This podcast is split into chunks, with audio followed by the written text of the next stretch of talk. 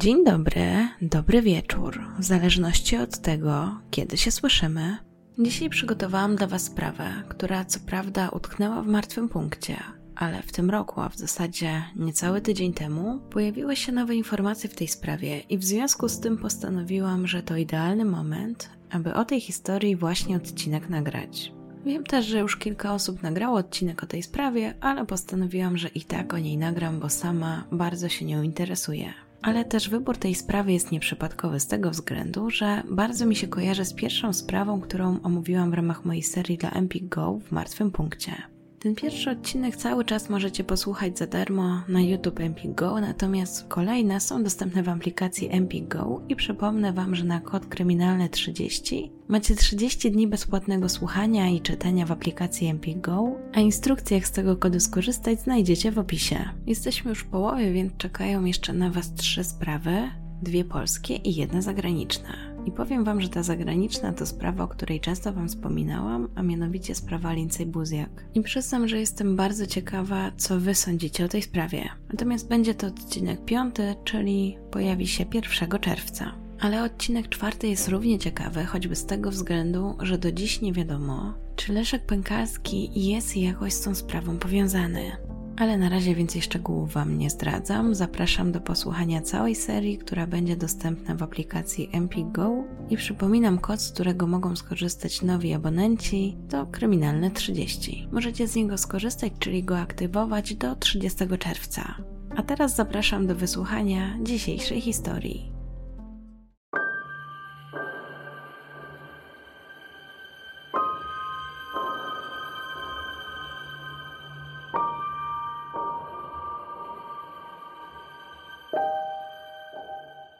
Somerton i Glenelg to nadmorskie przedmieścia Adelaide leżące w Australii. W 1948 roku były to jednak tereny zupełnie inaczej zagospodarowane. Idealnie nadawały się do plażowania albo na przykład na trening jeździecki. I właśnie tak i 1 grudnia z samego rana postanowiło sobie zrobić dwóch mężczyzn, którzy wyruszyli na konną przejażdżkę. Zanim jednak opowiem Wam na co trafili, wróćmy do wcześniejszego wieczora 30 listopada, mniej więcej godziny 19. Jednym z tych mężczyzn, który następnego dnia jeździł konno, był jubiler John Lyons. 30 listopada wybrał się jednak ze swoją żoną na spacer po plażach Somerton. Miejsce to było nazywane nadmorskim kurortem, więc nie było w tym nic nadzwyczajnego, że wiele osób tam spacerowało czy odpoczywało na przykład na plaży. W pewnym momencie uwagę pani Lyons zwrócił mężczyzna, który był ubrany w garniturze, ale leżał sobie w takim stroju na plaży. Tak patrzyła na niego i się zastanawiała, że to raczej nietypowy ubiór jak na to miejsce, ale to były tylko takie pojedyncze myśli przelatujące przez jej głowę. Za jej wzrokiem podążył pan Lyons, który postanowił skomentować tę sytuację. Zwłaszcza, że gdy oboje tak się patrzyli na nieznajomego, to ten nagle podniósł rękę i wykonał taki ruch, jakby chciał strzepać niedopałek papierosa, być może nie odgonić komara.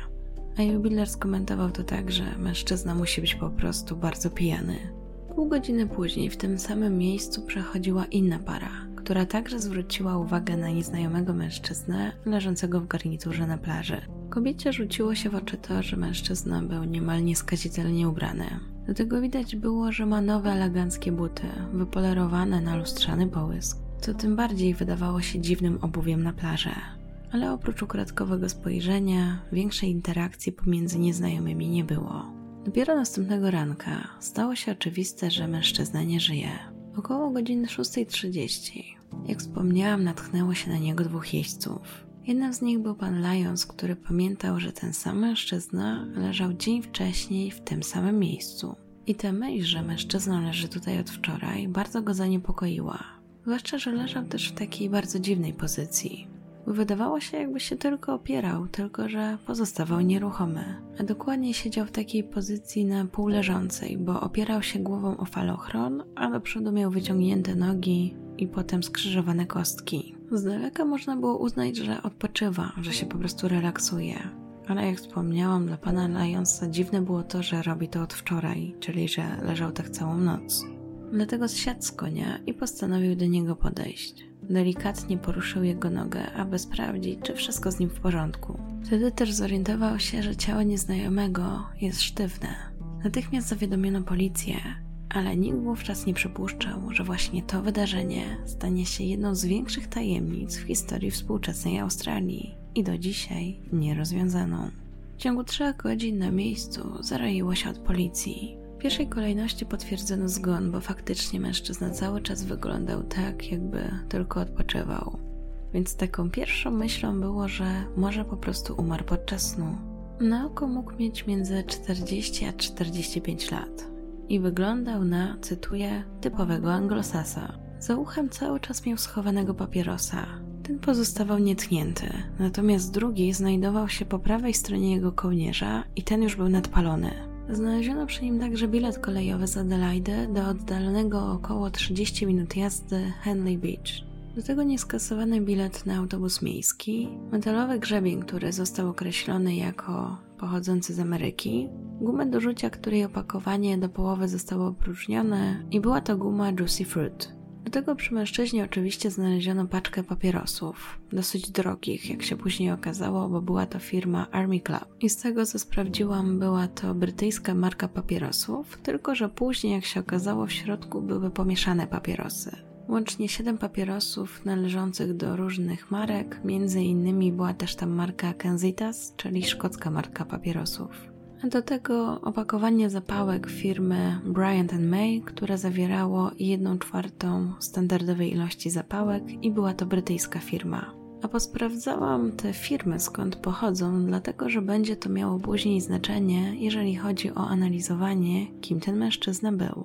Ogólnie mężczyzna prezentował się bardzo elegancko. Był gładko ogolony, dobrze ubrany, miał garnitur i krawat. Do tego, tak jak wspomniałam, praktycznie nowe buty. Ale gdy sprawdzono jego marynarkę, białą koszulę, krawat, spodnie, to okazało się, że z całej garderoby usunięto wszystkie metki. Na ciele nie widać też było żadnych obrażeń, więc nie wyglądało na to, że na przykład ktoś go pobił. Jeżeli chodzi jeszcze o to ubranie, to znalazłam bardziej szczegółowy opis, to znaczy, że był ubrany w białą koszulę, krawat czerwono-biało-niebieski, brązowe spodnie, skarpetki i buty, brązowy sweter i na to miał modną w tamtych czasach szaro-brązową dwurzędową marynarkę. Z tego co wyczytałam, jeżeli chodzi o sposób szycia, to był to styl typowo amerykański. I taka dygresja, jak wspominałam, wszystkie metki były odcięte i od razu ten szczegół skojarzył mi się ze sprawą, którą już na tym kanale omawiałam, a mianowicie sprawa kobiety z Osru Plaza. Ponieważ mężczyzna nie miał przy sobie dokumentu tożsamości, to drugą myślą, jaką mieli policjanci, było takie przypuszczenie, że być może popełnił samobójstwo. Natomiast to były tylko ich przemyślenia, jakaś hipoteza, a dalsze śledztwo miało ruszyć tuż po sekcji. Postanowiono sprawdzić dokumentację dentystyczną i dopasować uzębienie znalezionego mężczyzny, aby spróbować go zidentyfikować. Patologią, który przeprowadzał tę sekcję był John Barton Cleland, który również potwierdził, że jego zdaniem ma wygląd typowego Brytyjczyka. Oszacował, że był to mężczyzna wieku między 40 a 45 lat. Miał mieć 1,80 m wzrostu, szare oczy i włosy w kolorze od jasnego blondu do rudego, już lekko siwiejące wokół skroni. Zaskakująca była także jego sylwetka, która odznaczała się tym, że mężczyzna był w całkiem dobrej kondycji fizycznej. Miał szerokie ramiona i wąską talię. Jego ręce i dłonie nie wskazywały na to, że przez dłuższy czas wykonywał jakąś pracę fizyczną. Dosyć specyficzne były też jego stopy, które miały kształt takiego trójkąta. Tak jak u tancerza, na przykład kogoś, kto tańczył balet i nosił takie spiczaste buty.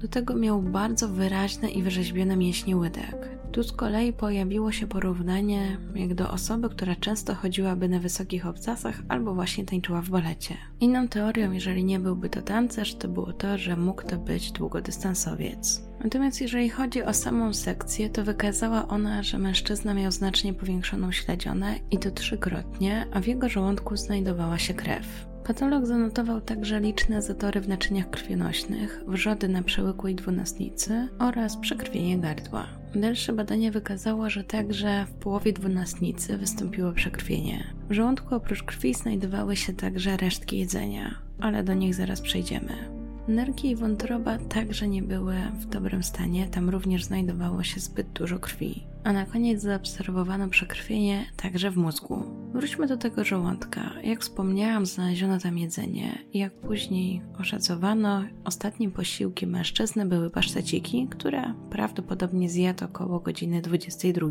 Wstępnie patolog oszacował, że był to posiłek zjedzony 3 do 4 godzin przed śmiercią. A to by oznaczało, że na czas zgonu typowano godzinę około drugiej w nocy. I to też jest jeden z częstych takich mitów, można powiedzieć, powtarzanych w materiałach. Dlatego, że tak naprawdę to oszacowanie na godzinę drugą nie jest zbyt dokładne. A już Wam tłumaczę dlaczego. Po pierwsze, lekarz nie brał wtedy pod uwagę wpływu trucizny, której temat jeszcze poruszymy. Po drugie, przyznał, że nie robił żadnych pisemnych notatek. Po trzecie, nie zmierzył nawet temperatury ciała, aby dokładnie oszacować czas śmierci. Dlatego można powiedzieć, że było to bardzo frywolne oszacowanie czasu śmierci i w tym momencie raczej się na niego nikt nie powołuje. Oficjalnie pełnej przyczyny zgonu ani tożsamości mężczyzny nie ustalono i w zasadzie nie ustalono tego do dziś, bo jak już mówiłam, nie było przy nim żadnych dokumentów, ale też nie figurował w rejestrze zaginionych. Nie znaleziono żadnego dopasowania, jeżeli chodzi o odciski palców czy uzębienie. A do tego nawet portrety, jakie policja przygotowała, a następnie zamieściła w prasie, nie przyczyniły się do identyfikacji. Wróćmy teraz do tej trucizny. Ogólnie nie ustalono oficjalnej przyczyny śmierci, ale podejrzewano, że mężczyzna został otruty. Tylko, że jak pamiętamy, był to 1948 rok, więc wiedza o truciznach nie była tak rozległa jak dzisiaj. W związku z tym lekarze nie do końca mieli w ogóle pomysł, co to za substancja, a gdy później pojawiły się pewne przypuszczenia, to też niezbyt chętnie się chwalono, co to mogło być. Ale podczas tej pierwszej sekcji zwłok nie wykryto w organizmie ani miligrama podejrzanej substancji. Nie było też żadnych śladów wymiocin czy konwulsji. Także na piasku, na którym leżał mężczyzna. Ogólnie śledziono to część układu limfatycznego, czyli bierze udział w wytwarzaniu komórek odpornościowych. Przy okazji też produkuje przeciwciała, które są niezbędne do walki z zakażeniami. W związku z tym jej powiększenie mogło być spowodowane przez naprawdę wiele schorzeń, a mogły je wywołać wirusy i bakterie, albo na przykład jakiś nowotwór, albo syndrom Mantiego, albo amyloidoza, więc tak naprawdę nie można nawet było ustalić przyczyny. Do tego sam sposób, w jaki mężczyzna oparł głowę o falochron, mógł przy długotrwałym leżeniu spowodować uduszenie. Więc zbyt wielu konkretów ta sekcja nie dała. Natomiast później inny patolog wypowiedział się tak o tej sprawie. Jestem przekonany, że śmierć nie mogła być naturalna. Trucizna, którą zasugerowałem, to barbituran lub inny środek nasenny. I ogólnie barbiturany, czyli pochodne kwasu barbiturowego, były dosyć powszechnie stosowane w latach 50., 60. i 70. jako właśnie leki nasenne, ale także jako znieczulające lub przeciwpadaczkowe. Natomiast niebezpiecznie zaczęło się robić zwłaszcza w latach 70., kiedy coraz więcej ludzi zaczęło po nie sięgać jako właśnie substancje odurzające. I w związku z tym, że pojawiło się wiele efektów ubocznych, które były bardzo niekorzystne, do większości krajów wycofano je ze spisów leków. Natomiast początkowo lekarze niezbyt chętnie dzielili się informacjami, jakie mogły to być leki, więc dla spokoju nazywano je lekiem numer 1 i lekiem numer 2. Taka ciekawostka, te nazwy zostały ujawnione dopiero w latach 80., a wynikało to z tego, że wcześniej po prostu zbyt łatwo można było je zdobyć i lekarze nie chcieli edukować społeczeństwa o ich właściwościach. Natomiast z tych dwóch podejrzanych był zwłaszcza jeden lek, a dokładniej chodziło o roślinę, którą do dzisiaj podejrzewa się o to, że była przyczyną, iż mężczyzna zmarł, a dokładniej chodziło o naparstnicę. Natomiast cały czas zastanawiające było to, że skoro miało to by być otrucie, to dlaczego nigdzie nie było wymiotów? Problemem było też ustalenie, ile czasu przed śmiercią mężczyzna mógł zostać nią otruty. Ogólnie jeden z lekarzy zrobił takie oszacowanie, że gdyby wliczyć czas od tego momentu, gdy po raz ostatnio ktoś widział, jak ten mężczyzna się poruszył, i byłoby to mniej więcej 7 godzin do czasu, jak zmarł, to choć dawka mogła być ogromna, to nadal byłaby niewykrywalna. I przyjęto też takie założenie, że skoro około godziny 19 po raz ostatni raz ktoś widział, jak mężczyzna się poruszył, to to mogło być takie jego ostatnie tchnienie. I w zasadzie na temat sekcji to tyle. Teraz na śledczych czekało trudne zadanie, aby prześledzić ostatnie chwile mężczyzny. Nie za bardzo mieli jakikolwiek punkt zaczepienia, więc zaczęli od tego, co było pewne, czyli po prostu od świadków, którzy widzieli tego mężczyznę. Wtedy też te dwie pary opowiedziały historię, którą przedstawiłam Wam na początku. Obydwie twierdziły, że wydawało im się, że mężczyzna jest pijany i sobie po prostu tak podsypia. I dlatego też go nie zaczepiali. Znalazł się też świadek, który twierdził, że widział mężczyznę zataczającego się na schodach prowadzących na plażę. Natomiast według zeznań świadków i według tego, co później policjanci zostali na miejscu, wyglądało na to, że mężczyzna w ogóle się nie poruszał. Czyli prawdopodobnie w momencie, gdy już dotarł na plażę i tak się położył, to niedługo potem zmarł. Temat dosyć szybko zaciekawił lokalne media. W prasie mogliśmy czytać. 10 stycznia 1949 roku The Advertiser pisał: Tożsamość mężczyzny, który został znaleziony martwy na plaży w Somerton 1 grudnia, nadal pozostaje niepewna. Dwie osoby, które oglądały zwłoki w kostnicy, zidentyfikowały ofiarę jako Roberta Walsha, drwala z miejscowości Morgan, ale cztery inne osoby stanowczo temu zaprzeczyły. Nie zgadzał się także brak blizny oraz rozmiar stóp. 26 stycznia 1949 roku The Barrier Miner pisał, że ciało mężczyzny, które zostało znalezione 1 grudnia, zostało zabalsamowane i jest przetrzymywane w specjalnej chłodni, dopóki nie zostanie zidentyfikowane. 13 lutego 1949 roku Sunday Times sugerował, że znalezionym mężczyzną mógł być Harry Kearns. Miał być to pracownik CIB, który zniknął, ale wkrótce okazało się, że to nie on, tylko po prostu wyjechał i pracował na północnym zachodzie kraju. Ponieważ nie było już żadnych nowych wieści, to jedyne co mogli zrobić policjanci, to przekazać odciski zmarłego do wszystkich posterunków w całym kraju. Ale i to działanie niczego nie przyniosło i na razie policjanci nie za bardzo wiedzieli, co mają dalej robić z tą sprawą. Aż w końcu, dwa miesiące później, niespodziewanie pojawiły się kolejne wskazówki. 14 stycznia 1949 roku pracownicy stacji kolejowej w Adelaide odkryli brązową walizkę z brakującą etykietą. Dosyć szybko udało się ustalić, że została tam ona zostawiona około godziny 11 30 listopada 1948 roku. Znajdowała się ona w przechowalni bagażu, ale gdy dosyć długo nikt się po nią nie zgłaszał, to w końcu pracownik stacji postanowił sprawdzić o co chodzi. W środku, poza ubraniem i przyborami do golenia, w zasadzie nie było nic nadzwyczajnego. Wyglądała więc jak zwykła walizka osoby, która gdzieś podróżowała, a w zasadzie mężczyzny, bo na to wskazywały te rzeczy. W środku znajdował się szlafrok w czerwoną kratę, do tego para kapci w rozmiarze 7, czyli nasz europejski 42 trzecie. Do tego były cztery pary majtek, piżama, jasno-brązowe spodnie z paskiem, śrubokręt, który został określony dla elektryka, nożyczki z zaostrzonymi końcówkami, mała taka osłonka cynkowa, która służyła do ochrony noża i nożyczek.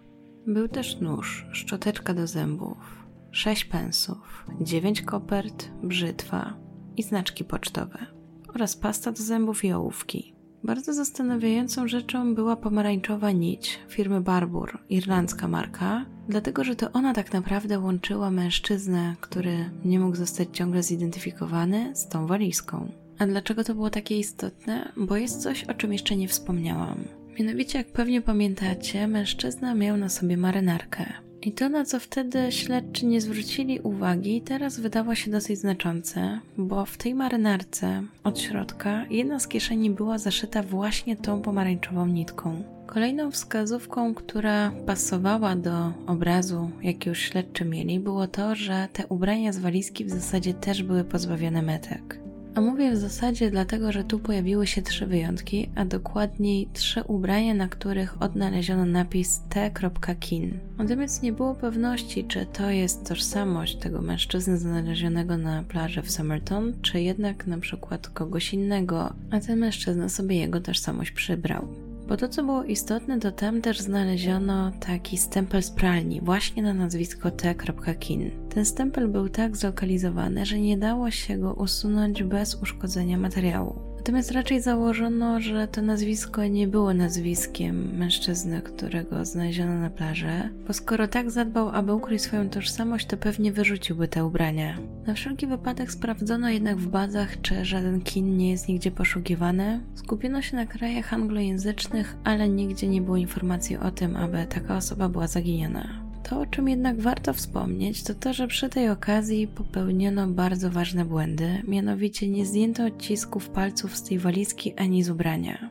Nie do końca rozumiem skąd ta pewność, ale śledczy cały czas wierzyli, że po ciału mężczyzny ktoś się zgłosi i wtedy poznają jego tożsamość. Dlatego też do tego śledztwa nie przykładano się tak, jakby to było jakieś morderstwo, bo tak naprawdę do tej pory nikt raczej nie uważał, że to było morderstwo. I też przy tej okazji wymieniania tego, co było w walizce, chcę zwrócić uwagę na jedną rzecz bo często podkreśla się, że mężczyzna Somerton, jak został nazwany później i do dzisiaj w zasadzie jest nazywany, nie miał przy sobie żadnych pieniędzy. Ale jednak miał, tylko że niedosłownie przy sobie, a w tej walizce i było to 6 pensów, bo jednoznacznie ustalono, że ta walizka należała do niego. Założono też, że pewnie było tak, że uciekł mu pociąg i w związku z tym zostawił walizkę na stacji i wsiadł do autobusu do Glenelg. Ale dlaczego? Tego już nie ustalono.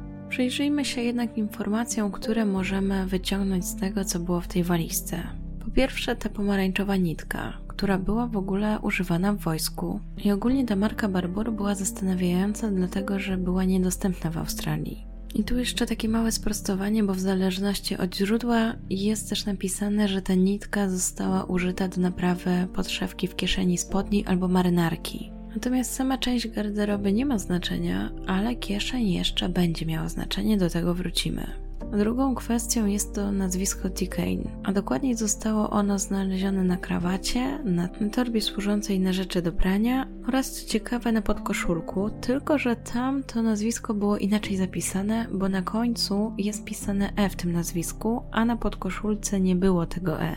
Natomiast były też tam zapiski, które wskazywały na pranie chemiczne dokładniej 1171 łamane na 7, 4393 łamane na 7 i 3053 łamane na 7.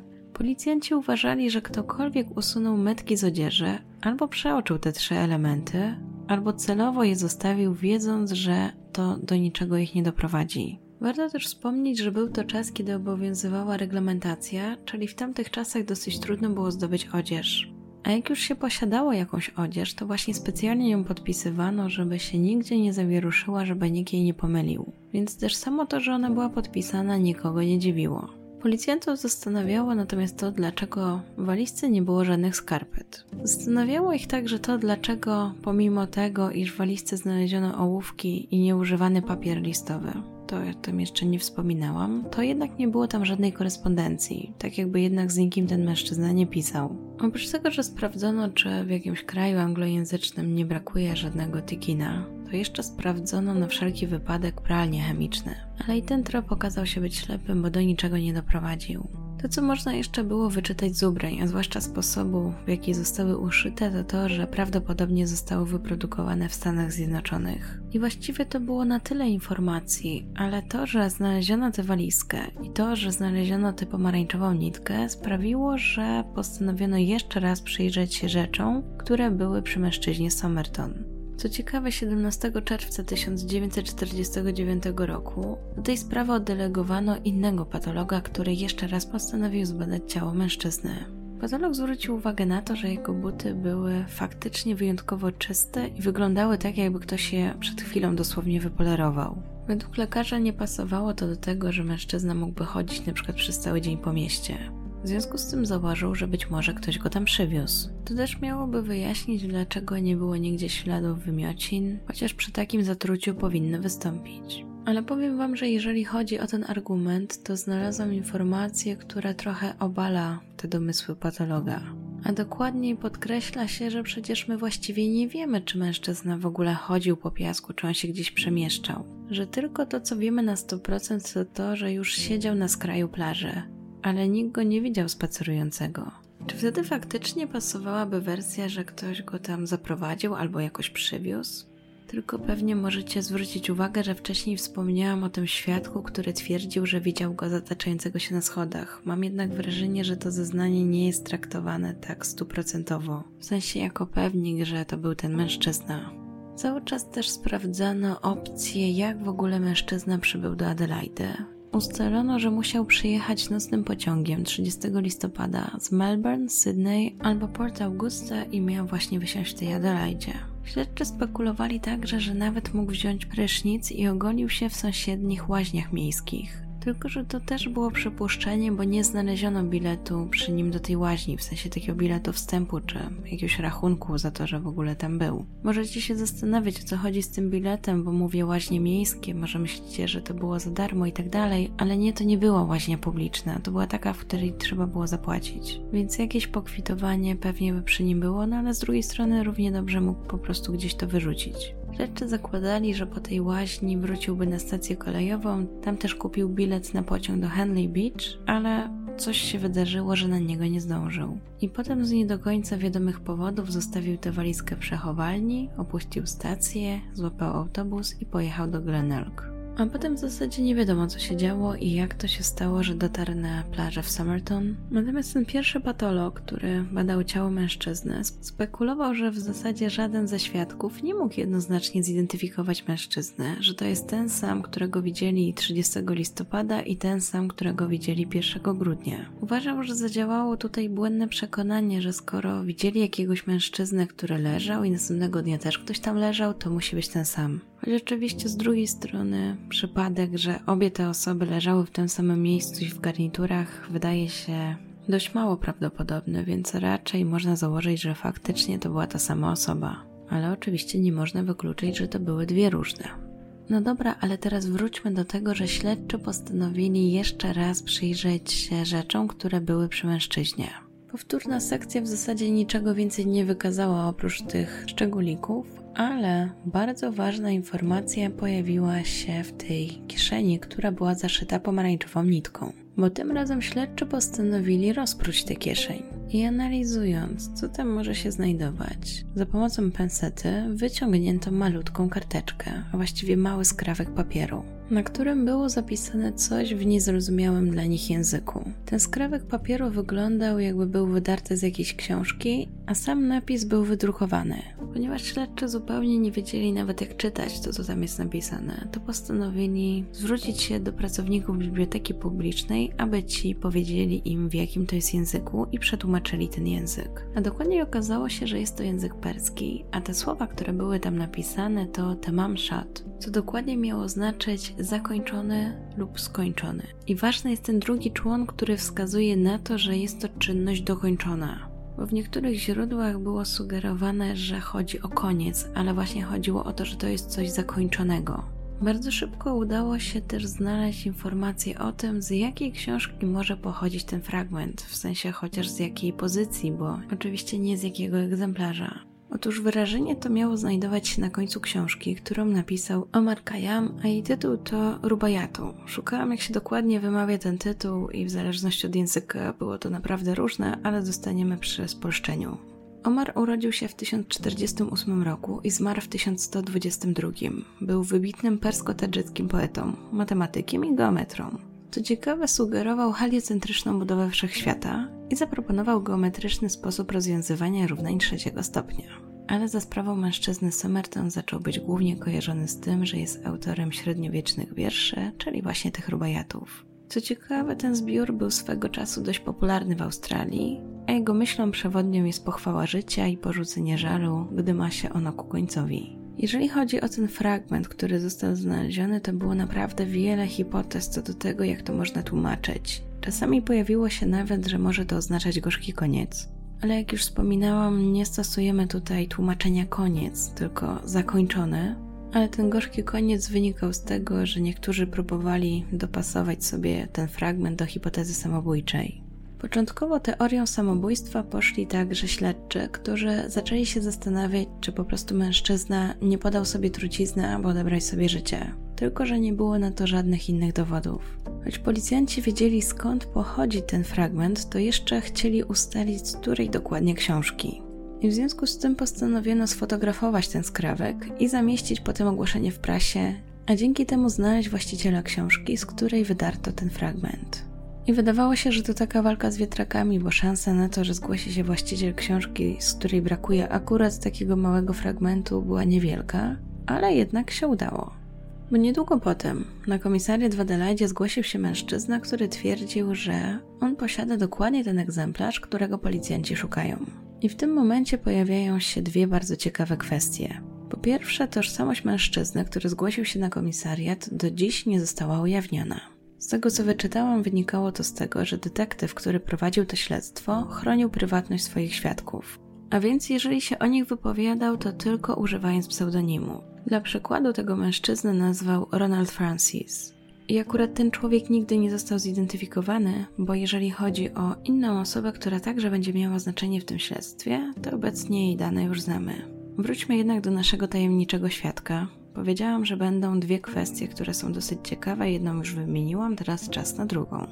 A drugą jest to, jak ten mężczyzna wszedł w posiadanie tej książki. Otóż historia wydaje się aż nieprawdopodobna, ale posłuchajcie sami. Mężczyzna stwierdził, że pod koniec listopada zaparkował na jednej z uliczek w Glenelg i jak każdy jak każdy porządny obywatel, nie zamknął swojego samochodu, bo była taka atmosfera, że każdy sobie ufał i nikt nikogo nie podejrzewał o kradzież. Załatwił co miał załatwić i wrócił do samochodu, a wtedy jego oczom ukazał się bardzo dziwny widok. Otóż na dywaniku zauważył leżącą książkę i nie miał pojęcia ani skąd się tam wzięła, ani kto ją tam położył. Jedynie co, to wiemy już, że potem mężczyzna przeczytał ogłoszenie w gazecie i zorientował się, że on jest w posiadaniu takiej książki i postanowił zgłosić się na komisariat. Jeżeli chodzi jeszcze o tego mężczyznę, to ciekawe jest to, że nie tylko zostało ukryte jak się nazywa, ale także ukryte zostało to, dlaczego jego tożsamość została ukryta. Trochę taka zabawna gra słów, ale specjalnie tak to podkreśliłam, bo jest to dosyć zagadkowe. Nie mamy też pewności, kiedy dokładnie mogło dojść do tego wydarzenia, że ktoś podrzucił mężczyźnie książkę. Chodzi o to, że z całą pewnością nie możemy stwierdzić, czy to było zanim mężczyzna z Somerton został znaleziony, czy już po. Jedyne wzmianki, jakie znalazłam na temat tajemniczego świadka, to to, że był określany jako pewnego rodzaju profesjonalista. Niektóre gazety opisywały go jako lekarza, inne jako chemika, ale nie możemy stwierdzić z całą pewnością, który z tych zawodów był właśnie jego. O tajemniczym świadku to tyle. Teraz śledczy musieli porównać, czy znaleziony fragment i książka mają coś ze sobą wspólnego. Specjaliści porównali oba dowody i okazało się, że pasują do siebie idealnie. Ale to nie był koniec zaskakujących informacji, bo okazało się, że w książce znajdują się bardzo ciekawe litery. Na wewnętrznej stronie tylnej okładki detektywi dostrzegli wgłębienia, które zostały po jakiejś odręcznej notatce. Oprócz ciągu liter, które przypominały szyfr, obok znajdował się ciąg cyfr, które przypominały numer telefonu i to lokalny. Dosyć szybko śledczy ustalili, że numer telefonu należy do kobiety, która początkowo otrzymała pseudonim Justin. Natomiast w związku z tym, że kobieta zmarła w 2007 roku, było tylko kwestią czasu, zanim jej nazwisko zostanie opublikowane w prasie i tak się faktycznie stało. Dlatego też będę się już posługiwała jej oficjalnymi danymi, czyli kobieta nazywała się Jessica Thompson. Z zawodu miała być pielęgniarką i mieszkała jakieś 400 metrów od miejsca, w którym znaleziono ciało mężczyzny z Somerton. Do tej kobiety jeszcze wrócimy, ale zacznijmy od szyfru. Jeżeli słuchacie mnie teraz na YouTubie, to zapewne będziecie go widzieli. Nie będę go dokładnie czytała, bo to są litery, które mają mało ze sobą wspólnego, więc nawet nie da się tego przeczytać, musiałabym literować. Ale mniej więcej go opiszę i też powiem Wam, jakie są wątpliwości. Ogólnie szyfr lub ten ciąg liter składa się z pięciu linijek. W pierwszej pojawia się wątpliwość, czy zaczyna się od litery W czy M. Jednak powszechnie uważa się, że jest to litera W ze względu na wyraźną różnicę w porównaniu z literą M, która się znajduje później. W drugiej linijce mamy skreślony ciąg liter. Tych liter mamy sześć, a pierwsza z nich to właśnie M. Jest to odczytane jako M, L, I, A, O, I, z czego ta ostatnia litera czasami jest brana też za L ale raczej uważa się, że jest to i, a to l wynika z tego, że jest właśnie przekreślony ten wyraz i sprawia takie wrażenie, jakby to mogło być l, ale prawdopodobnie to miało być i. Nad literą O niektórzy dopatrują się znaku X i nie ma pewności, czy to ma znaczenie dla tego wyrażenia, czy nie. W pierwszym odruchu śledczy myśleli, że to znów jakieś wyrażenie w języku obcym, ale dosyć szybko wyszli z założenia, że musi to być szyfr. Aby go rozszyfrować, wezwano odpowiednich ekspertów, ale okazało się to bezskuteczne. Wiele gazet przepisywało szef po swojemu. Tylko to, jak ustawiali te litery, sprawiało, że pojawiało się wiele nieścisłości, wiele szczegółów pomijali. Na przykład spacje, które być może mają ogromne znaczenie. Nie wiadomo też, czy powinniśmy sugerować się tym przekreślonym wyrazem, czy nie, bo jeżeli nie, to wtedy mielibyśmy cztery wyrażenia. Ma to znaczenie dlatego, że sam Rubajat jest czterowierszowy, czyli składa się z czterech wersów, więc może ktoś po prostu dopisał jakiś dalszy ciąg, swoją interpretację. Policjanci jednak się nie poddawali i robili wszystko, aby dowiedzieć się, o czym jest tajemnicza wiadomość. Została między innymi wysłana do wywiadu marynarki wojennej. W tamtym czasie instytucja ta była uważana za najlepszą, jeżeli chodzi o szyfrowanie w Australii. Ale nawet i ci eksperci nie poradzili sobie z tajemniczą wiadomością. Przekazali informację, że nie ma wystarczającej liczby liter, aby można było przeprowadzić odpowiednie analizy. W związku z tym nie da się tej wiadomości odszyfrować. Jak się domyślacie, do dzisiaj wiele osób próbuje ten szyfr złamać. Znalazłam nawet stronę poświęconą tylko próbie odszyfrowania tej wiadomości, ale i na niej niczego tak naprawdę się nie dowiedziałam oprócz przedstawionych hipotez. Co to w ogóle może być, bo tak naprawdę nie ma pewności, w jakim języku to jest zakodowane i czy w ogóle jest to angielski. Chociaż pojawiła się teoria, że częstotliwość występowania liter, choć jest niejednoznaczna, to według ekspertów bardziej odpowiada językowi angielskiemu niż miałby być to jakiś inny. Na razie jednak zostawmy szyfr, choć do niego jeszcze wrócimy, a teraz przejdźmy do tego numeru telefonu. Jak wspomniałam, należał do Jessie Q. Thompson, która niegdyś była pracownicą Royal North Shore w Sydney i mieszkała w okolicy miejsca, w którym znaleziono mężczyznę Somerton. W pierwszej kolejności kobieta została poproszona o to, aby sprawdziła, czy rozpoznaje, kim jest ten mężczyzna. Jessica powiedziała, że absolutnie nie poznaje tego mężczyzny, natomiast ma pewne wieści co do tej książki, której policjanci szukali. Twierdziła, że sama posiadała tom Rubajaty i wręczyła go w 1945 roku porucznikowi Alfredowi Boxalowi. W związku z tym śledcze zaczęli rozważać, czy tajemniczym mężczyzną nie jest właśnie Boxal. Ale ku ich zaskoczeniu mężczyzna niespodziewanie się zjawił, a do tego posiadał cały czas tę książkę, którą otrzymał od Jessiki. Dla pewności jeszcze przejrzano ją, aby zobaczyć, czy tam też nie została wyrwana ostatnia kartka, w zasadzie mały kawałek tej ostatniej kartki, natomiast okazało się, że książka jest cała.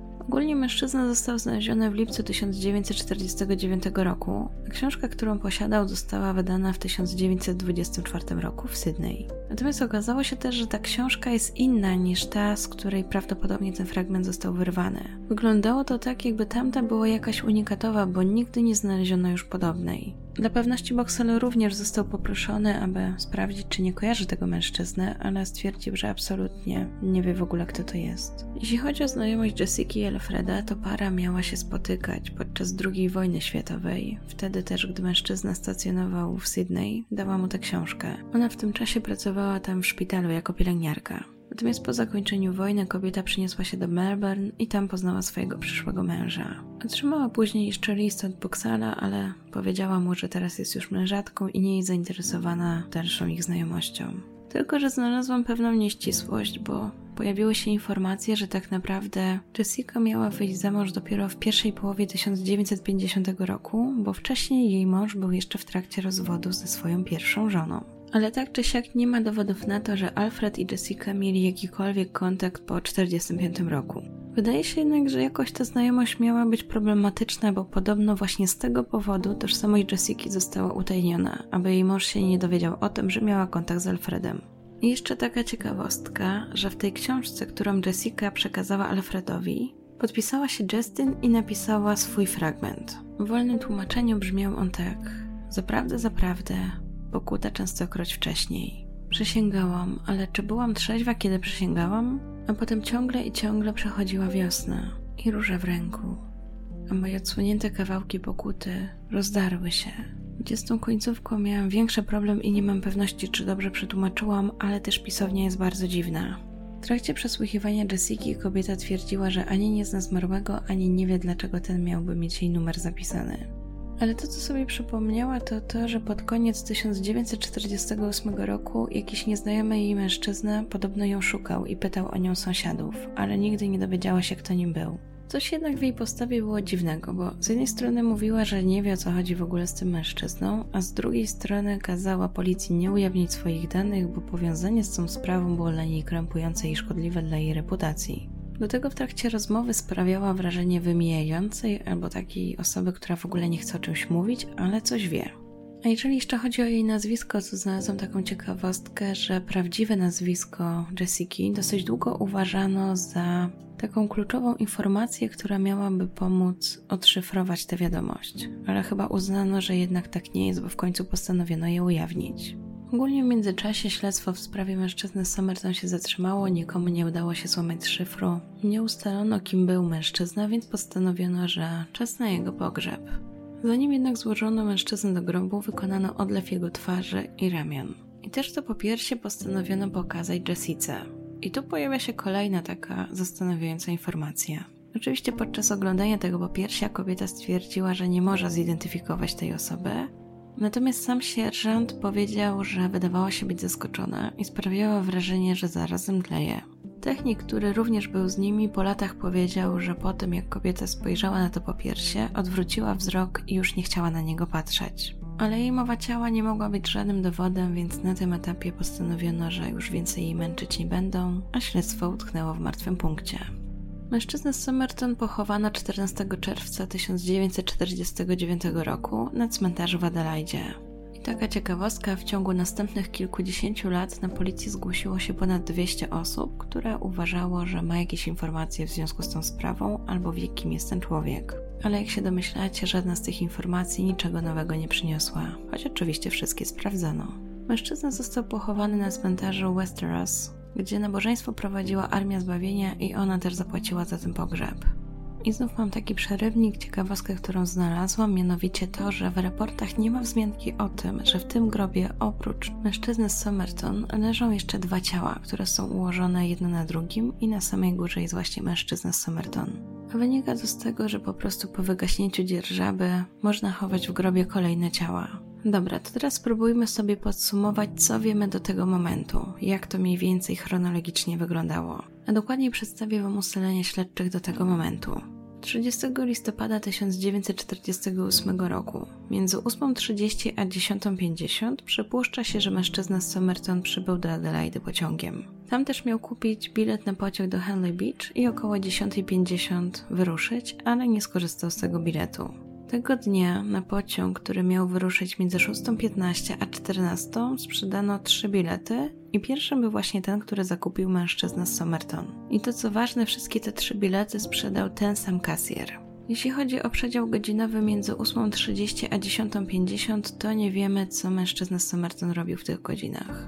Pojawia się natomiast założenie, że wtedy właśnie mógł skorzystać z tej łaźni miejskiej. Tylko, że jak już mówiłam, nie ma na to żadnego potwierdzenia, nie ma żadnego bileciku i tak. Między 11 a 11.15 mężczyzna Somerton był widziany, jak oglądał swoją brązową walizkę, sprawdzał, co tam ma w środku i wtedy też był niedaleko przechowywalni bagażu. Zostawia walizkę, a po 11.15 kupuje 7-dniowy bilet autobusowy. Założenie jest takie, że wtedy wsiada do autobusu i wyrusza do Glenelg, gdzie mniej więcej wysiada o 11.44, a przynajmniej tak to wygląda według rozkładu. Nikt go jednak tam nie widzi, nikt tego nie może potwierdzić. Wiemy też, że tego dnia sprzedano 9 takich biletów, a jego bilet był zakupiony jako szósty. Przystanek, na którym wysiadł, znajduje się niedaleko hotelu St. Leonard's. Od tego miejsca jest też mniej więcej kilometr do miejsca, w którym mieszkała Jessica i potem od którego 400 metrów dalej znaleziono ciało mężczyzny Somerton. Między 19 a 20 jest widziany przez różnych świadków, natomiast nikt z nim nie rozmawia, nikt z nim nie ma żadnego kontaktu. Później między 22 a 23 szacuje się, że to był jego ostatni posiłek. A około drugiej w nocy miałby umrzeć, natomiast tak jak Wam mówiłam, to nie jest stuprocentowo ustalony czas i wystąpiło wiele błędów. A te błędy wynikały też z tego, że po prostu na początku przyjęto, że mają do czynienia z samobójcą i nikt nie starał się udowodnić, o której on zmarł.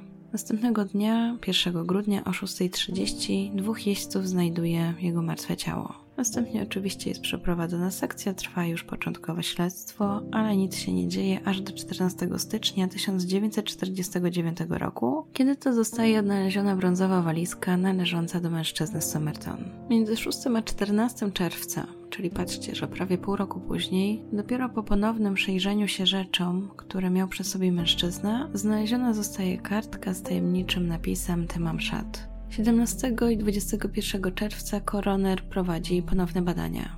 22 lipca tajemniczy mężczyzna wręcza policjantom kopię rubajatu i mówi, że znalazł ją około 30 listopada. Nie jest jednak pewny, bo dodaje, że równie dobrze mogło być to tydzień lub dwa wcześniej. Książka ta zawiera tajemniczą wiadomość zapisaną prawdopodobnie szyfrem oraz zastrzeżony numer telefonu, który należy do mieszkanki tego miasta. I od razu wtrącenie znalazłam informację, że istnieje wiele sprzecznych raportów na temat liczby numerów telefonów zapisanych w tej książce. Podobno oprócz numeru pielęgniarki miał być też numer telefonu do banku. Tylko, że już nigdy się tego nie dowiemy i tego nie sprawdzimy, bo w jakichś tajemniczych okolicznościach książka zaginęła w 50 roku. 26 lipca tajemniczy numer zostaje powiązany z kobietą, która nazywa się Jessica Thompson, a następnie zostaje przesłuchana w tej sprawie. I ciekawostka, zanim wyszła za mąż, nazywała się Jessica Harkness.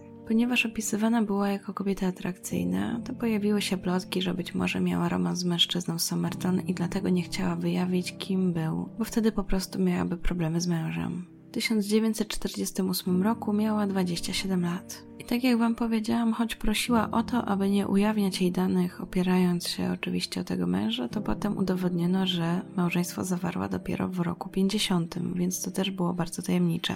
I choć mówiłam Wam, że zmarła w 2007 roku, to znalazłam jednak informację, że oficjalnie jej dane ujawniono w 2002. I później śledztwo staje i w zasadzie nie mamy już żadnych nowych informacji, które do czegokolwiek doprowadzają. Pochylmy się zatem nad teoriami. Między innymi podejrzewano, że tajemniczy mężczyzna mógł być szpiegiem z czasów zimnej wojny lub odrzuconym kochankiem. I właśnie te czasy są tutaj głównym też powodem, dlaczego to zainteresowanie tą sprawą było takie wielkie. Bo śmierć mężczyzny Somerton nastąpiła w okresie wzmożonych takich międzynarodowych napięć zaraz po rozpoczęciu zimnej wojny więc tutaj ta teoria szpiega bardzo pasowała. Do tego ta otoczka tajemniczego szyfru, być może niewykrywalnej trucizny i niemożliwości zidentyfikowania zmarłego sprawiło, że niemal cała Australia żyła tą sprawą. Niemal nieustannie spekulowano, że zmarły mężczyzna był szpiegiem ze względu na okoliczności jego śmierci i ten kontekst historyczny. Zwłaszcza, że co najmniej dwa miejsca były stosunkowo blisko Adelaide, które były przedmiotem zainteresowania szpiegów a jednym z nich była kopalnia uranu. Do tego śmierć mężczyzny zbiegła się w czasie z reorganizacją australijskich agencji bezpieczeństwa. W tym czasie w kraju założono specjalną organizację, która następnie miała rozprawić się z sowieckimi szpiegami. W związku z tym pojawiały się głosy, że niezidentyfikowany mężczyzna był po prostu sowieckim szpiegiem. Zwłaszcza, że wyszło na jaw, że dzień przed śmiercią mężczyzny w hotelu w Somerton była duża delegacja Rosjan. Pojawił się nawet dosyć poważny podejrzany, a dokładniej mężczyzna, który nazywał się Szerbakow i który niespodziewanie zniknął. Ale później te teorie wykluczono. Inna teoria dotyczyła Alfreda Boxala, który miał być też zaangażowany w prace wywiadowcze podczas II wojny światowej i bezpośrednio po niej. W 1978 roku miał miejsce wywiad, w którym dziennikarz zapytał: Panie Boxer, czy nie pracował pan w jednostce wywiadowczej, zanim spotkał pan tę młodą kobietę i miał na myśli Jessica? W odpowiedzi mężczyzna odpowiedział, że nie. Gdy dziennikarz nie ustępował i cały czas naciskał na wątek szpiegowski, mężczyzna odpowiedział, że to dosyć melodramatyczna teza. Argumentem na to, że mężczyzna miał być powiązany z jakąś pracą wywiadowczą było to, że w ciągu trzech miesięcy awansował z kaprala na porucznika. Inną teorią odnośnie mężczyzny Somerton było to, że mógł być tancerzem baletu, na co miały wskazywać te dobrze rozwinięte mięśnie nóg. Ale co dalej? Według tej teorii mężczyzna miał uciec z europejskiej grupy baletowej i chcieć osiedlić się w Australii. Tylko to nie za bardzo tłumaczy związek z Jessicą i dlaczego miałby do niej ten numer i dlaczego by się otruł. A jak już jesteśmy przy otruciu i wyeliminujemy samobójstwo, to pojawiła się teza, że zatrute mogły być jego papierosy. Natomiast nie znalazłam informacji, czy one w ogóle zostały przebadane. Chyba, że właśnie zostały, tylko że na tamten moment nie było informacji o tym, jaka to by mogła być trucizna, bo skoro nie można było jej rozpoznać, to i w papierosach pewnie by jej nie rozpoznano. Co prawda znalazłam gdzieś w jakimś artykule informację, że ta paczka nigdy nie została przebadana, ale tak jak mówię, nie jest to oficjalna informacja. Ale zanim pomyślicie, że o, to może teraz można by je przebadać, to od razu powiem, że nie można, bo też jakimś dziwnym cudem paczka zginęła. Oczywiście inną teorią było samobójstwo, ale tutaj też za bardzo nie wiemy ani dlaczego miałby mężczyzna popełnić to samobójstwo, ani dalej w jaki sposób. Był też wątek, że Jessica była uwikłana w romans z mężczyzną Somerton, co więcej, że mieli nawet razem dziecko. To jest taka hipoteza, nad którą pracuje bardzo mocno jedna osoba. I do tej hipotezy jeszcze przejdziemy po tym, jak będę Wam chronologicznie mówiła, co się jeszcze wydarzyło w następnych latach, aż do obecnego roku. I kolejna kwestia. Jak pamiętacie, na początku było dwóch jeźdźców, którzy znaleźli ciało mężczyzny, ale jest pewien problem, bo oni tak naprawdę nigdy nie zostali przesłuchani. W każdym razie też jest taka teoria, na którą trafiłam, chociaż powiedziałabym, że mało prawdopodobna. Otóż mąż Jessica miał bardzo lubić wyścigi konne i koniom często podawano wtedy środki dopingujące.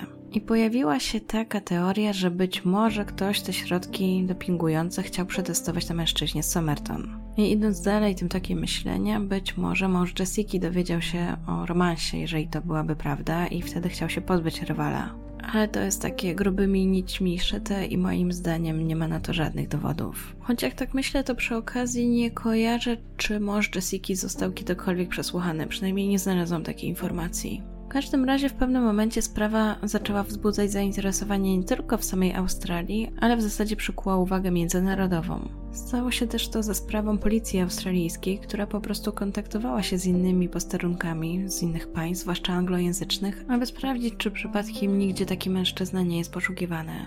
Mimo tego, że udostępniono zarówno fotografię mężczyzny, jak i odciski jego palców, to nie uzyskano jednoznacznej identyfikacji.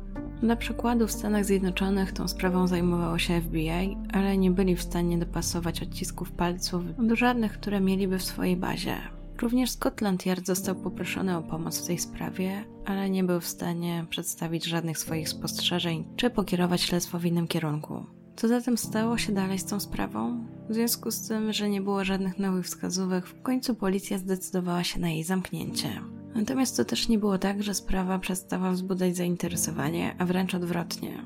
Zaczęli ją badać detektywi amatorzy.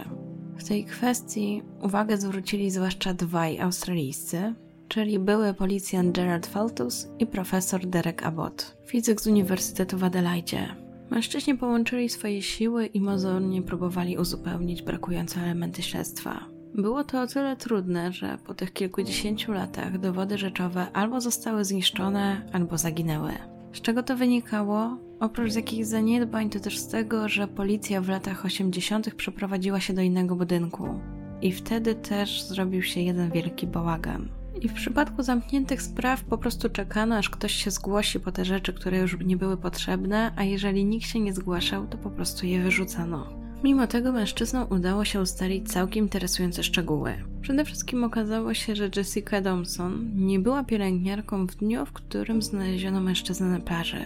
Choć wcześniej było to przedstawione tak, że jako pielęgniarka pracowała dużo wcześniej, opowiadałam wam przecież o 1945 roku, to okazuje się, że uprawnienia nabyła dopiero później. Feltus określił ją jako osobę wykrętną, a profesor Abbott posunął się w swoim opisie dużo dalej, Nietypowe połączenie członka artystycznej cyganerii o lewicowych, podobno niekomunistycznych poglądach i miłośniczka zabytkowych bibelotów. Cały czas kwestia ślubu z Prosperem Thompsonem jest bardzo sporna. W tej kwestii badacze podali, że było to raczej pod koniec lat 40. I z tego związku miała się narodzić Kate Thompson. I postać Kate jest bardzo interesująca, dlatego że ona też pojawiła się w kilku wywiadach. To jeszcze gdzieś tam później się przewinie. Natomiast to, co już wam mogę powiedzieć, to to, że ona uważała, że jej matka kłamała. I że tak naprawdę doskonale wiedziała, kim był mężczyzna Somerton. Okazuje się też, że Kate nie była jedynym dzieckiem Jessiki, bo w 1947 roku urodziła syna, Robina, i nie wiadomo było, kto jest jego ojcem. W związku z tym profesor Abbott wysnuł taką teorię, że może właśnie ten mężczyzna z plaży. Do tego profesor porównał zdjęcie Robina i zdjęcie mężczyzny z Somerton i doszedł do zaskakujących wniosków. Zauważył, że ich małżowiny uszne są odkształcone w bardzo charakterystyczny sposób i występuje u 1 do 2% osób tej samej rasy. Do tego odkrył, że obaj mają szczególną deformację siekaczy i jest to rzecz spotykana raptem u 2% wszystkich ludzi. Jego zdaniem było więc to zbyt mało prawdopodobne, aby był to tylko przypadek.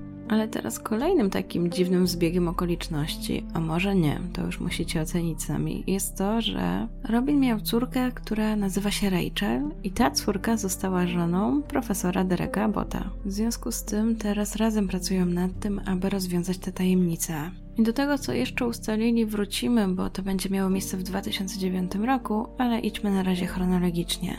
Oprócz nad tożsamością mężczyzny Somerton, profesor Abbott próbował także rozwiązać ten słynny szyfr. Początkowo próbował sam, później korzystał też z najlepszych kryptologów w kraju i doszedł jedynie do tego, że wyglądają jak początkowe litery słów w języku angielskim. Natomiast nie wiadomo według jakiego klucza zostały stworzone. Według jego ustaleń układ liter nie pasował do żadnego ze znanych kodów, które były używane przez wywiady podczas II wojny światowej. Sam raczej uważał, że jest to mało prawdopodobne, aby sprawa tego człowieka miała jakiś wątek szpiegowski. A jeżeli już miałby być tu jakiś wątek, to jedynym to jedynym takim punktem zaczepienia byłby właśnie ten Boxall, bo i profesor Abbott przypominał, że podczas II wojny światowej mężczyzna trafił do australijskiego wywiadu, gdzie dość szybko awansował. Profesor jednak porzucił ten wątek i wolał się skupiać na innym, a mianowicie cały czas wierzył, że chodzi o zawód miłosny. Czyli w zasadzie trochę tak uparł się na teorię, że mężczyzna z plaży był prawdziwym ojcem Robina. Natomiast te oderwane metki i amerykańskie przedmioty miałyby świadczyć o tym, że trudnił się przemytem. I do tej teorii pasowałoby dla niego też to, dlaczego Jessica nie chciała go rozpoznać. Bo według profesora Abota doskonale wiedziała, kim ten mężczyzna był. Czy w jakiś sposób była jednak zamieszana w jego śmierć? Tego nie wiemy.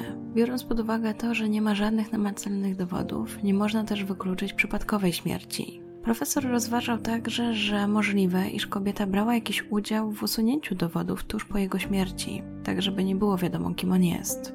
Ale to również były jego rozważania, bo oczywiście nie ma na to żadnych dowodów, choć według niego motyw jest. I tak sobie pewnie myślicie, że wszystko rozwiązałoby badanie DNA, w końcu obecnie bardzo łatwo to można sprawdzić. Przypomnę jednak, że sprawa była zamknięta i tak naprawdę nikt oprócz profesora Abota się nią nie interesował.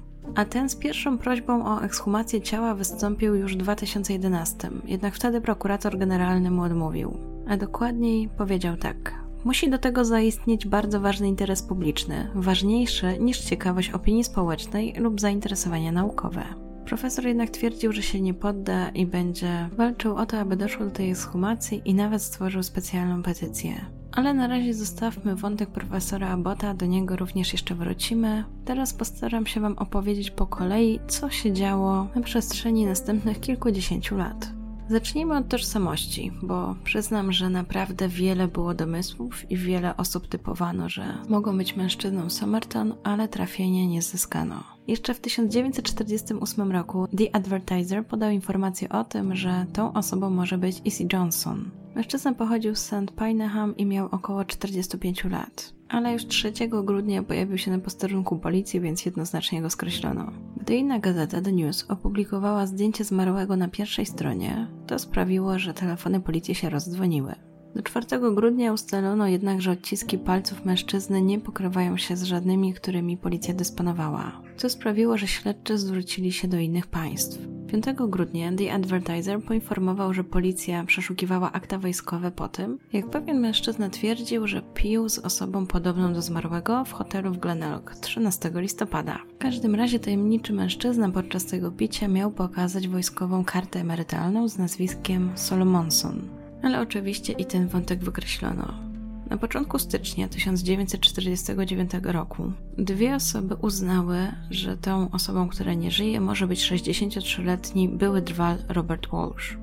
Pojawiła się także trzecia osoba, która nawet obejrzała ciało i początkowo nie była pewna, ale godzinę później zadzwoniła, że zdecydowanie jest to Walsh. Świadek twierdził, że podczas oglądania ciała nie był pewien, bo kolor włosów był inny, ale jak wrócił do domu i przemyślał, to stwierdził, że to jednak może być Walsh. Mężczyzna miał opuścić Adelaide kilka miesięcy wcześniej. Planował kupić owce w Queensland, ale nie wrócił na Boże Narodzenie zgodnie z planem. Natomiast policjanci nie do końca wierzyli, że to może być Walsh, bo według nich nie pasował do tego, co wiedzieli od lekarza, czyli przede wszystkim chodziło o wiek. Był zdecydowanie za stary.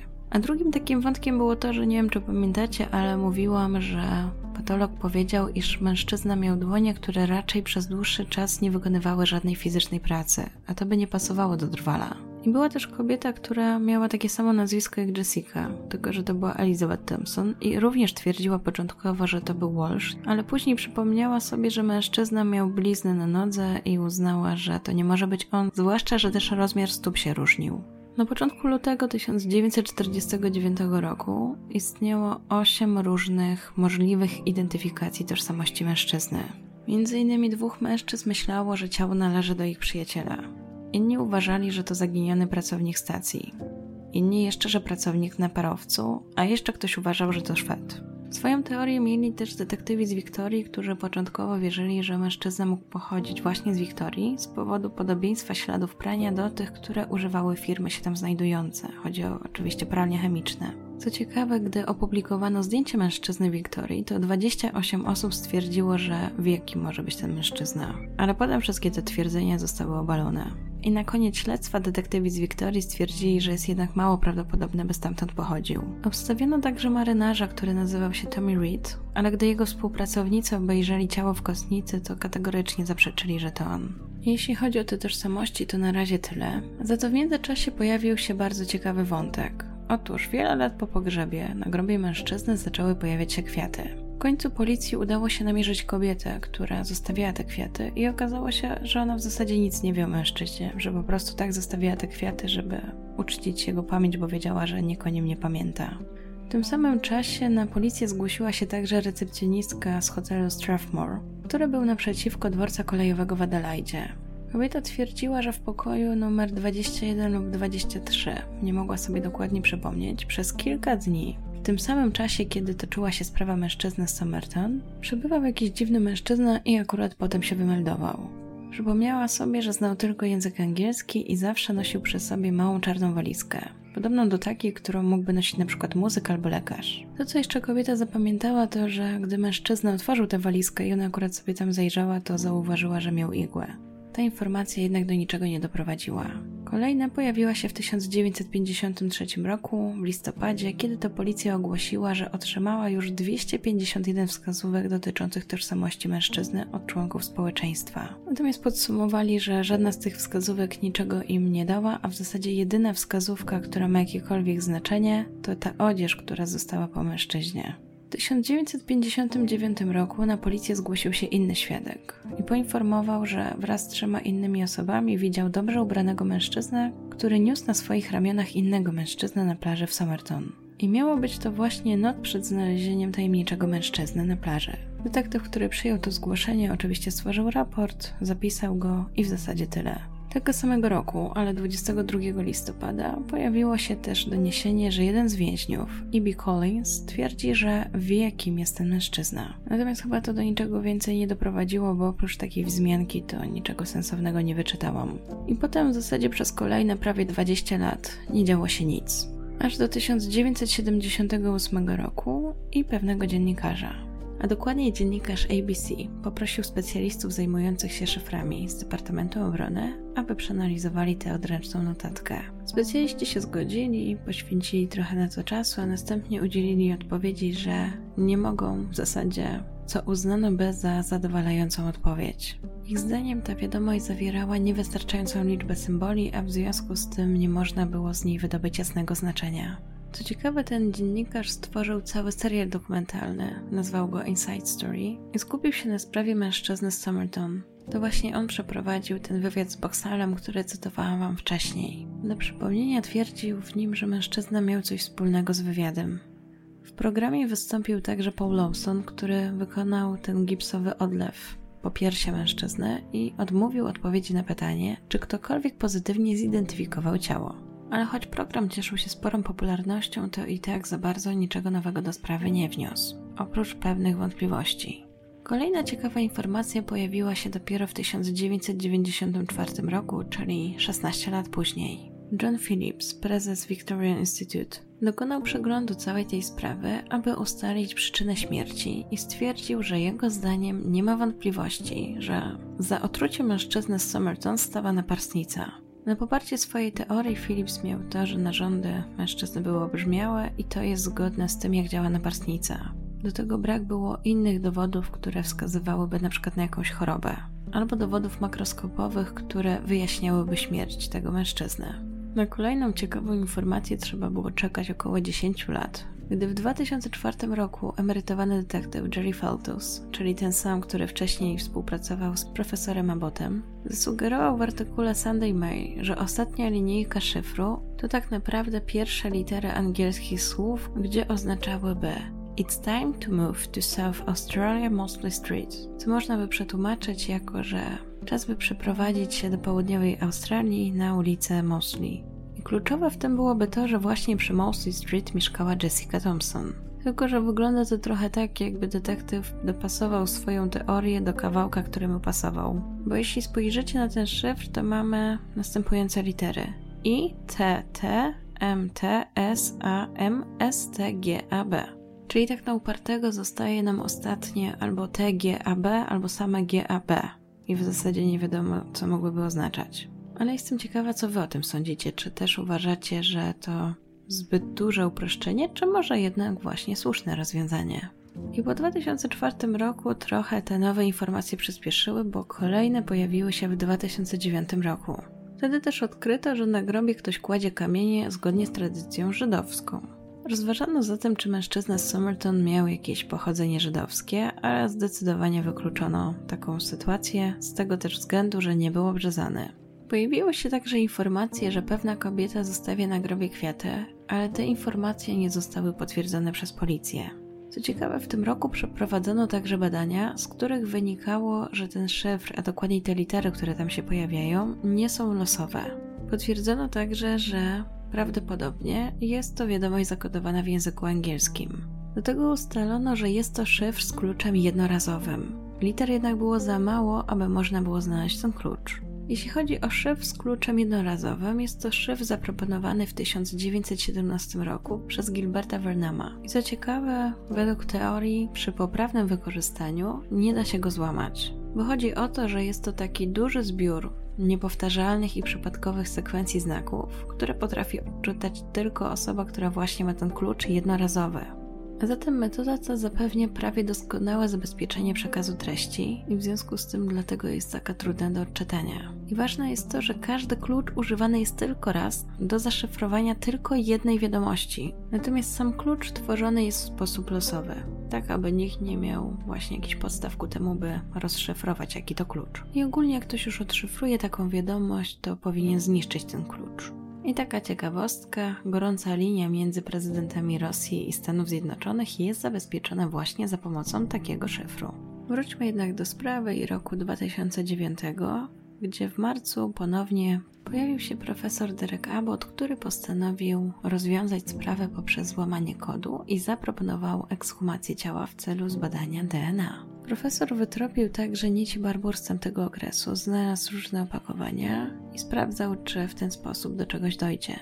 W tym czasie osoby, które z nim pracowały, zajęły się deszyfrowaniem kodu od nowa. Jego ekipa testowała, czy częstotliwość wersów, właściwie ich rozmieszczenie, różni się jakoś, jeżeli chodzi na przykład o stan upojenia. Czyli ogólnie chcieli ocenić, czy tę notatkę pisała osoba trzeźwa, czy raczej pijana. Ogólnie założenie było takie, że wydawało się, że format tej wiadomości był zgodny z czterowierszem Rubajaty, oni również potwierdzili, że do odszyfrowania tej wiadomości potrzebny jest jednorazowy klucz. Co ciekawe, zespół kierowany przez profesora Dereka Abota postanowił wykorzystać trzy książki, aby spróbować w ten sposób rozszyfrować tę wiadomość. A dokładniej wybrali Rubajat, Talmud i Biblię. Oczywiście nie robiono tego ręcznie, tylko do tego celu wykorzystano komputery.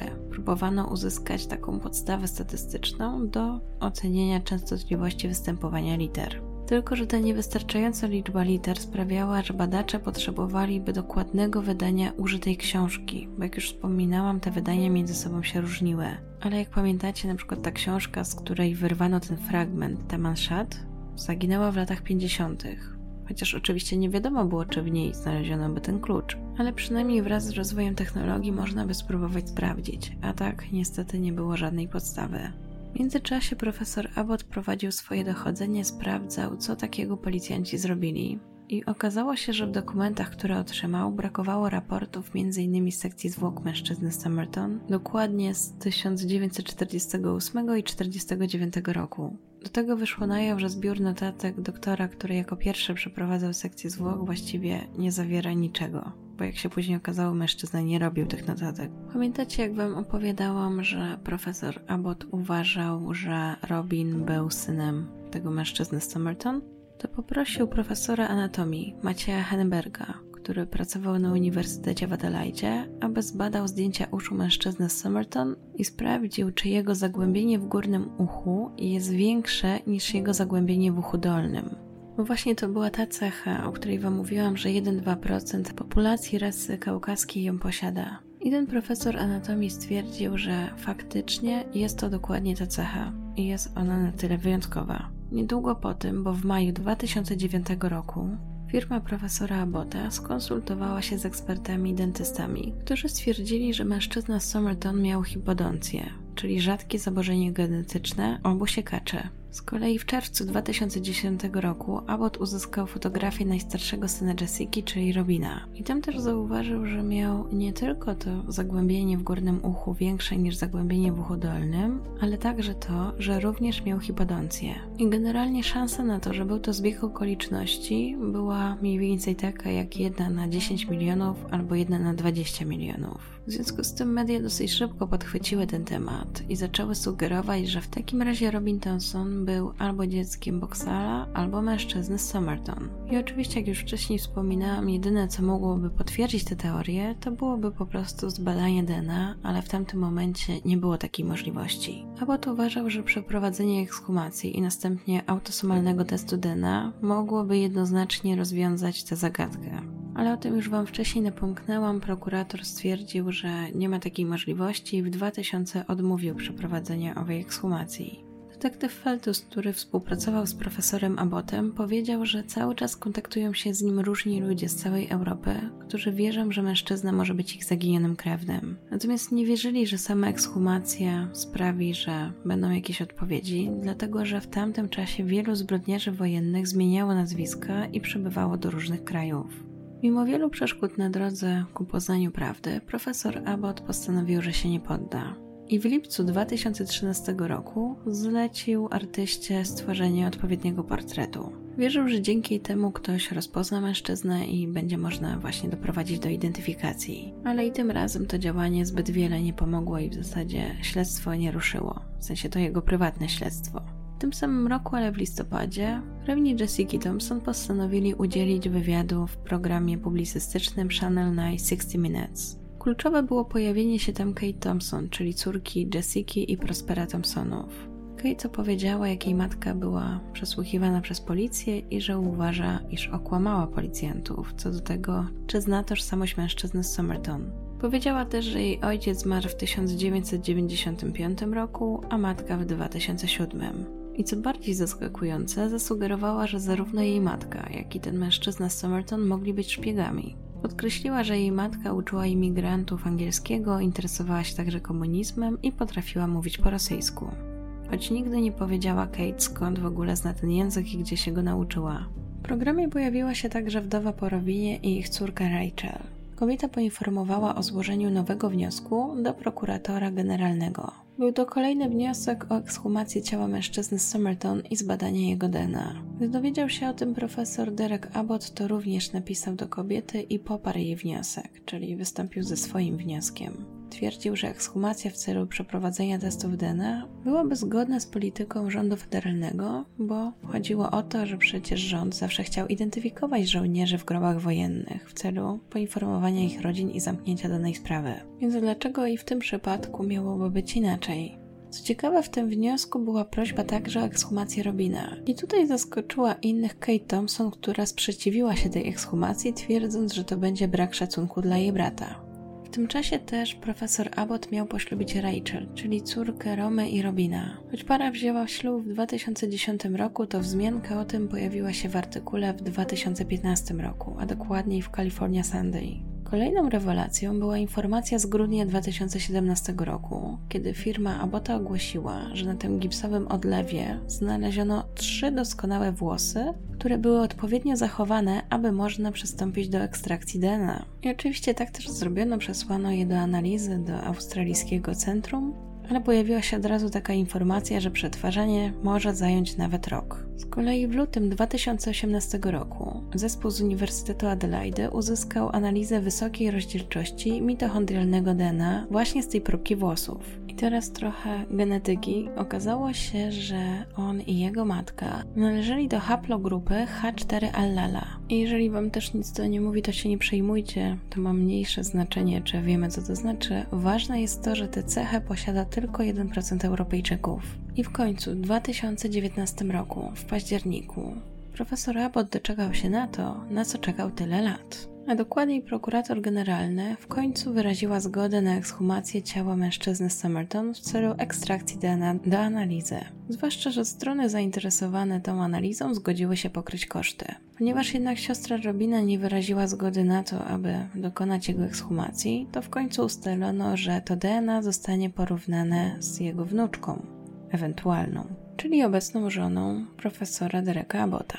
I to jest też ta najnowsza informacja, bo tę ekshumację przeprowadzono dwa lata później, czyli całkiem niedawno, bo 19 maja 2021 roku. Pojawiła się informacja, że jest to operacja dwóch organizacji, które badają niezidentyfikowane historyczne szczątki w Australii Południowej. Ekshumacja rozpoczęła się około wschodu słońca i trwała 12 godzin. Po wszystkim jeden z inspektorów dał komentarz, że wszystko poszło gładko i cieszą się, że udało im się odzyskać szczątki mężczyzny z Somerton. Następnie zostały przetransportowane do Centrum Nauk Sądowych, a w następnych dniach, czyli pewnie jakoś teraz, miały zostać już zbadane. Natomiast specjaliści podkreślali, że to, co uda im się wyciągnąć z tych szczątków, będzie zależało od ilości DNA i jakości tej próbki i że nie mogą przewidzieć, czy coś w ogóle to da. Inspektor podkreślił także, że ważne jest to, aby wszyscy pamiętali, że mężczyzna z Somerton to nie jest tylko ciekawostka lub zagadka do rozwiązania, tylko czyjś ojciec, może syn, może dziadek, może wujek albo brat.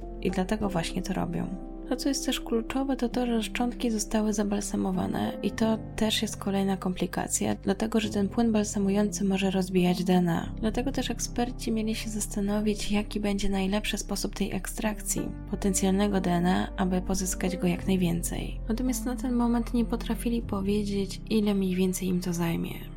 W ten sposób prześledziliśmy śledztwo profesora Abota, ale po drodze pojawiły się jeszcze inne ciekawe informacje, tylko nie chciałam wprowadzać więcej zamieszania, dlatego powiem o nich dopiero teraz. W 2011 roku pojawił się artykuł, który dotyczył tego, że znaleziono starą kartę identyfikacyjną, która mogła wskazywać na mężczyznę Somerton. Tym mężczyzną miałby być H.C. Reynolds, którego karta została wydana w 1918 roku. Mężczyzna był Brytyjczykiem, a jego zdjęcie łudząco przypominało mężczyznę z Somerton. Reynolds był marynarzem, a jego zdjęcie zostało pozytywnie zidentyfikowane przez eksperta do spraw rozpoznawania twarzy.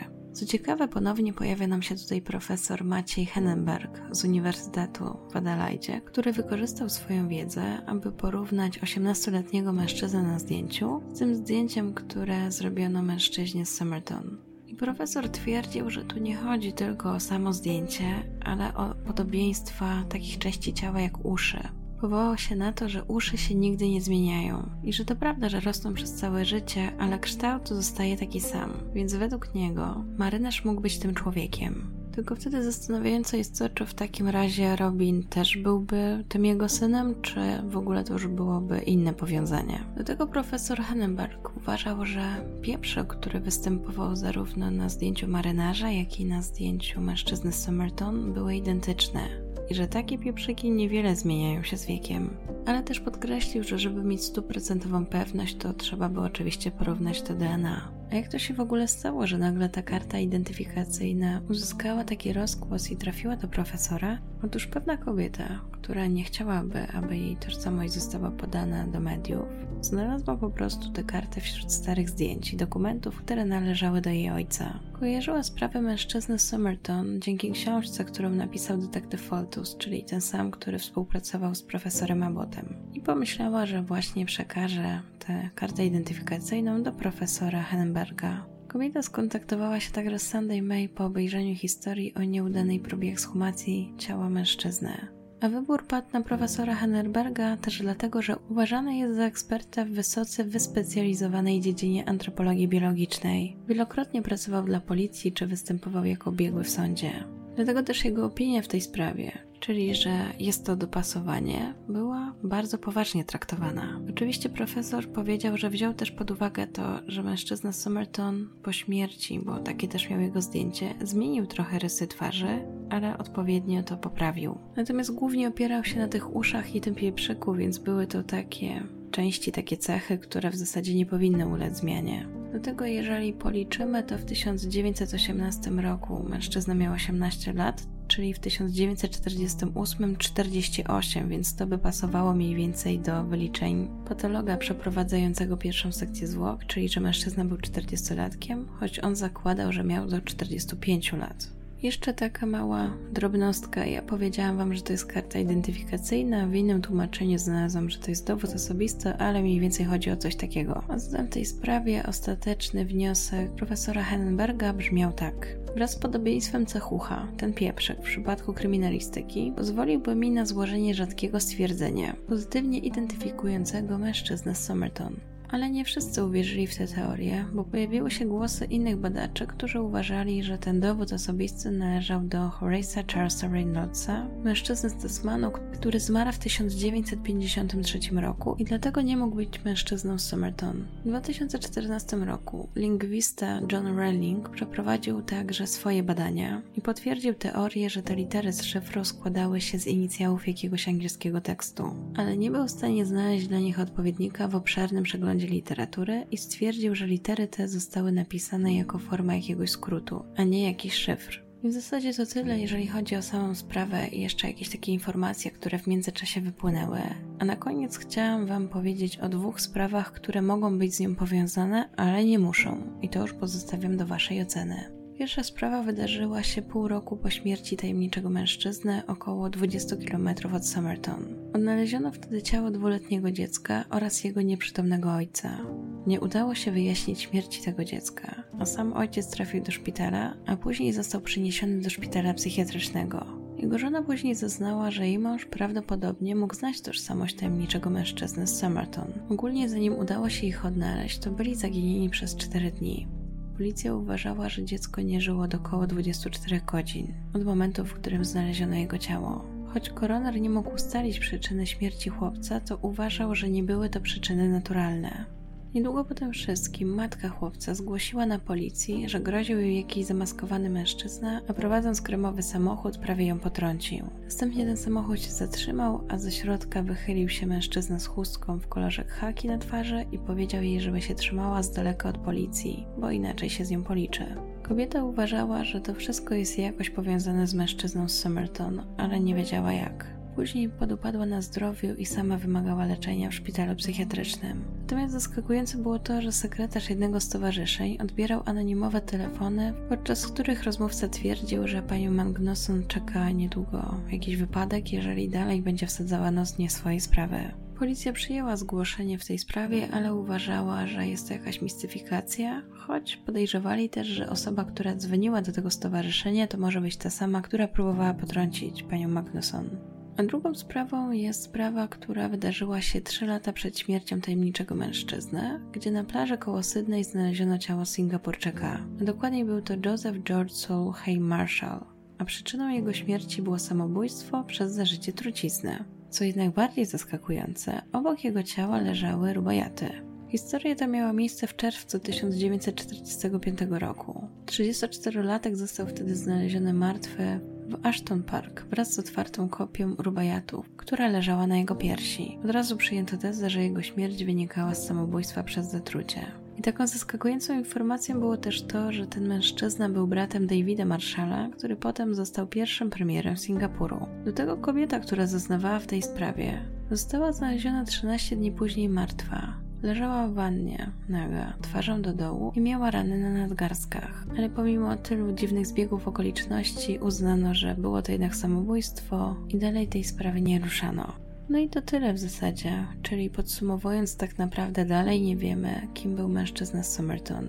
Nie wiemy, jak zginął i czy była to celowa śmierć, czy przypadkowa. Nie wiemy, jak długo był w Australii, co tam robił, czy generalnie pochodził z Australii, czy jednak z innego państwa. I można powiedzieć, że w zasadzie dzięki uporowi jednej osoby, profesora Bota, ta sprawa dalej ma jakiś ciąg. A teraz pozostaje nam czekać na to, co przyniesie ta ekshumacja. Czy uda się pobrać ten materiał do badań DNA, czy jednak nie. Jestem ciekawa, co wy sądzicie o tej zagadkowej sprawie. Czy było to samobójstwo, czy jednak zabójstwo? I czy któraś z tych teorii, które przedstawiłam, jest wam jakoś najbliższa? Mam na myśli zarówno te co do tożsamości mężczyzny, jak i te dotyczące tego, dlaczego zginął. Dajcie znać w komentarzach, jestem bardzo ciekawa Waszego zdania i z góry za nie dziękuję. Dziękuję także za wszystkie łapki w górę, za subskrypcję, za to, że jesteście i dalej mnie słuchacie. I oczywiście dziękuję wszystkim osobom, które postanowiły mnie wspierać w różnej formie, zarówno w formie Patronite tu na YouTube, czy po prostu dobrym słowem. A ja Wam dziękuję za wysłuchanie, życzę miłego dnia, dobranoc, do usłyszenia.